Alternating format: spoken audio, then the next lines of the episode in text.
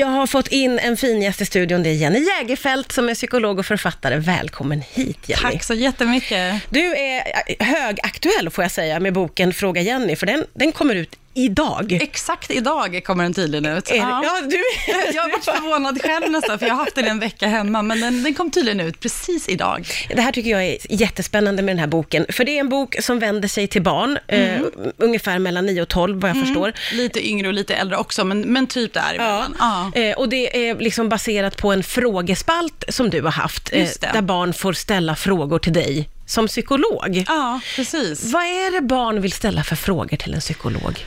Det är verkligen allt möjligt. Alltså de vanligaste temana kanske är så kring vänner, eller kring kärlek, eller kring föräldrar, eller liksom för stränga föräldrar, eller föräldrar som inte bryr sig.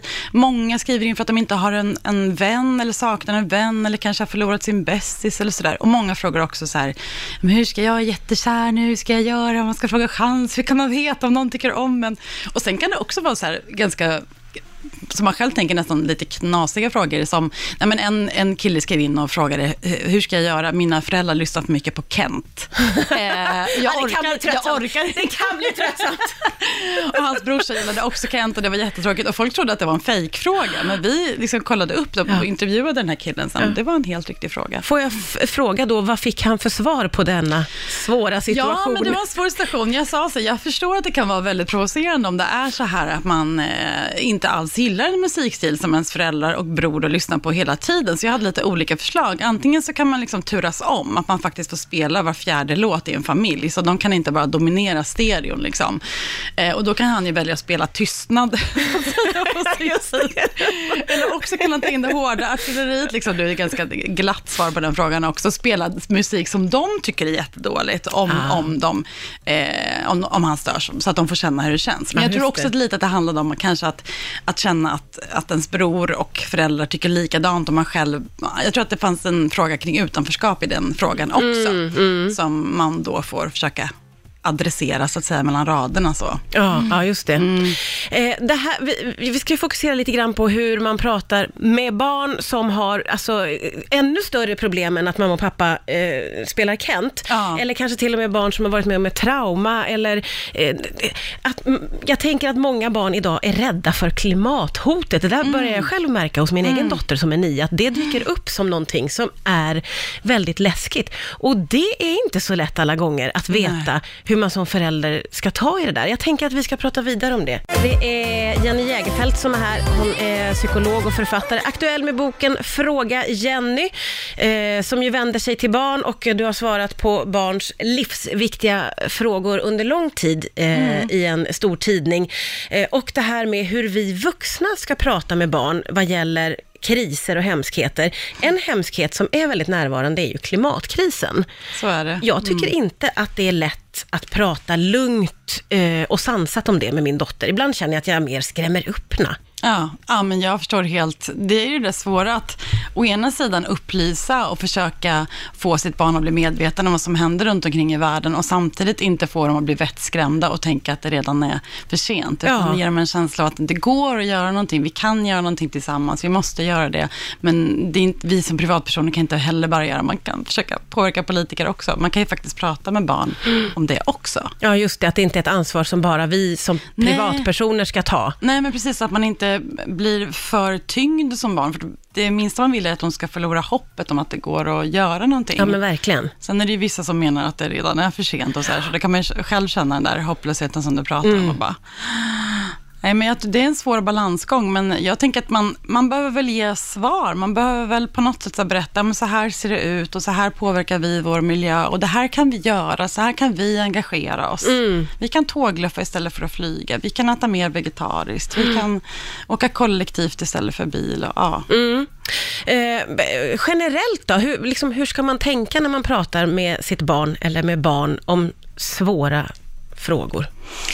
Jag tänker att, så här, att, att barn, det är ju så olika mycket barn berättar och det är så olika vilken familjekultur man har. I vissa så familjekulturer pratar man om allt möjligt hela tiden och i vissa är det ganska tyst. Mm. Att, alltså bara, om, man har en, om man spenderar tid med sitt barn så tycker jag att det brukar ge ganska bra resultat, eller hur man ska säga. Och försöker hitta ett sätt att lyssna, om man har flera barn i familjen, att försöka hitta sätt att så här, lyssna på varje barn. Att man kan ta en stund vid middagen och prata om bara vardagliga saker också. Men mm. det är svårt att berätta något tungt och svårt om man känner att man inte riktigt kan, kan prata om det andra heller. Så man måste på något sätt så här hela tiden eh, ja, försöka se till att ha en nära relation, att liksom göra saker tillsammans. För ofta kommer ju de här sakerna som barnen funderar på, kanske när man bygger med lego, ja. eller när man tar en promenad, eller när man åker bil. Bil ja. är bra, jag kommer på. Jag pratar just om att man skulle åka bil, men vad, man, alltså, vad det är... Då är det en balans i det här nu då. ja, men det är ett slutet rum där ingen annan kan lyssna. Ja. Man behöver inte se varandra i ögonen, utan man kan, man kan sitta liksom och prata med varandra. Så man, och då kan man också tänka lite friare. Man ser kanske att man passerar, det gör ingenting om det blir tyst. Mm. Och så kan det plötsligt komma någonting som ens barn har funderat på, som är kanske lite svårare att ta upp mm. när allt annat stojar runt omkring hela tiden. Och jag gästas av Jenny Jägerfeld som är psykolog och författare. Aktuell med boken som ju kommer idag. Fråga Jenny. Är det som att få en bebis? Eller du har fått så, ja, så många är, böcker? Jag har fått så många böcker. Ja, men det är lite som att få en bebis. Och den här boken på något sätt har, formad, har ju format sig under flera års tid eftersom jag har fått frågor till den här frågespalten och Fråga Jenny mm. i liksom, ja men det är väl fyra år nu. Så att vi har också gjort ett, liksom ett urval och försökt kategorisera. Men den har ju på något sätt växt fram så här under tiden. Och det är väldigt roligt. Det är verkligen så allt från, det kan ju vara allt från, jag fick en fråga från en, från en tjej som hade gjort en snögubbe i vintras då och sen nu så, och lagt den i frysen nere i källaren. Och nu kom pappa och sa att liksom, nej men den snögubben kan inte ligga där, vi måste ju ha mat i frysen. Men då dör ju snögubben ja. och hon vill inte ställa ut den. Och så allt från sådana frågor som är så här hjärtskärande, gulliga och sorgliga. Då kan man prata om så här, naturens kretslopp och så här, snögubben blir till vatten som ja, gör blommor växer Och alltid sådana frågor till så här, ja, folk som kanske har det väldigt jobbigt på andra vis. Där det är så här, jag är rädd att mamma dricker eller eh, min pappa blir så himla arg eller ja, vad det nu kan vara. Jag är mobbad eller... Ja. Eh. Men då tänker jag, om jag bara får gissa nu då, eh, att när det är de där lite tuffare frågorna så tänker jag att det är lätt att gå in i din psykologroll. Mm. I de här lite gulligare, är det, kan du pendla ut och in från psykolog till mamma till person eller är ja. du alltid psykologen som svarar? Jag är lite mindre psykolog tror jag i den här spalten egentligen än vad man är annars om man sitter, när jag sitter med terapiklienter. Alltså i den här spalten kan jag säga så ibland, ja men det skulle jag också tycka var jobbigt. Alltså till exempel, jag fick en fråga nu om en tjej som var rädd att blöda igenom på badstranden. Hon hade precis fått mens och tyckte det var jättestressigt och hur skulle man tänka kring det här? Så då är det delvis lite, ja men så här, hur funkar mens och hur kan man tänka och är det så farligt om man blöder igenom? Och ja. samtidigt så kan jag skriva så här, ja men jag fattar det, jag skulle också tycka att det var jobbigt liksom, men mm. man vill ta bort skammen kring mens och så. Så att eh, jag är nog lite mindre psykolog i den här spalten än vad jag är när jag är psykolog i terapirummet. Ja. För att det känns med barn som att man vill vara lite mer också person, så att de ska våga ja säga något till den. Nu blir det ju en väg, så här, ett, ett brev och ett svar. Men... Ja, just det. Ja. Mm. Och eh, som jag sa till dig innan här, mi, mitt intryck av dig är att du har alltid väldigt mycket på gång. Ibland springer du och jag på varandra och då får ja. man höra att du håller på med någon bok där och någon bok där. Det är mycket, vad, vad är det som händer framåt för dig nu då? När kan jag lura tillbaka dig? Ja, jag vill gärna komma tillbaka. Nej, men jag kommer, I september så kommer en, eh, en barnbok som heter Mitt storslagna liv, som är för 9 till 12-åringar, som är liksom lite löst baserad på min kaotiska barndom Oj!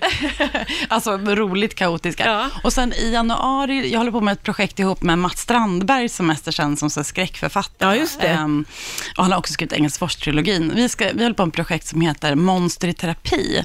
Där vi låter så kända monster från eh, litteraturvärlden gå i terapi och se om vi kan få dem att undvika att bli monster. Som till exempel eh, Dr. Jekyll och Mr. Hyde. Det kan vi undvika att ha ett monster genom vår fantastiska terapi. det är otroligt roligt. Vilken otroligt rolig idé. Ja, men då är det ju läge för mig att bjuda tillbaka dig fler gånger. Men ja. Tacka dig för idag, Jenny Jägerfeld. Tack så jättemycket för att jag fick komma.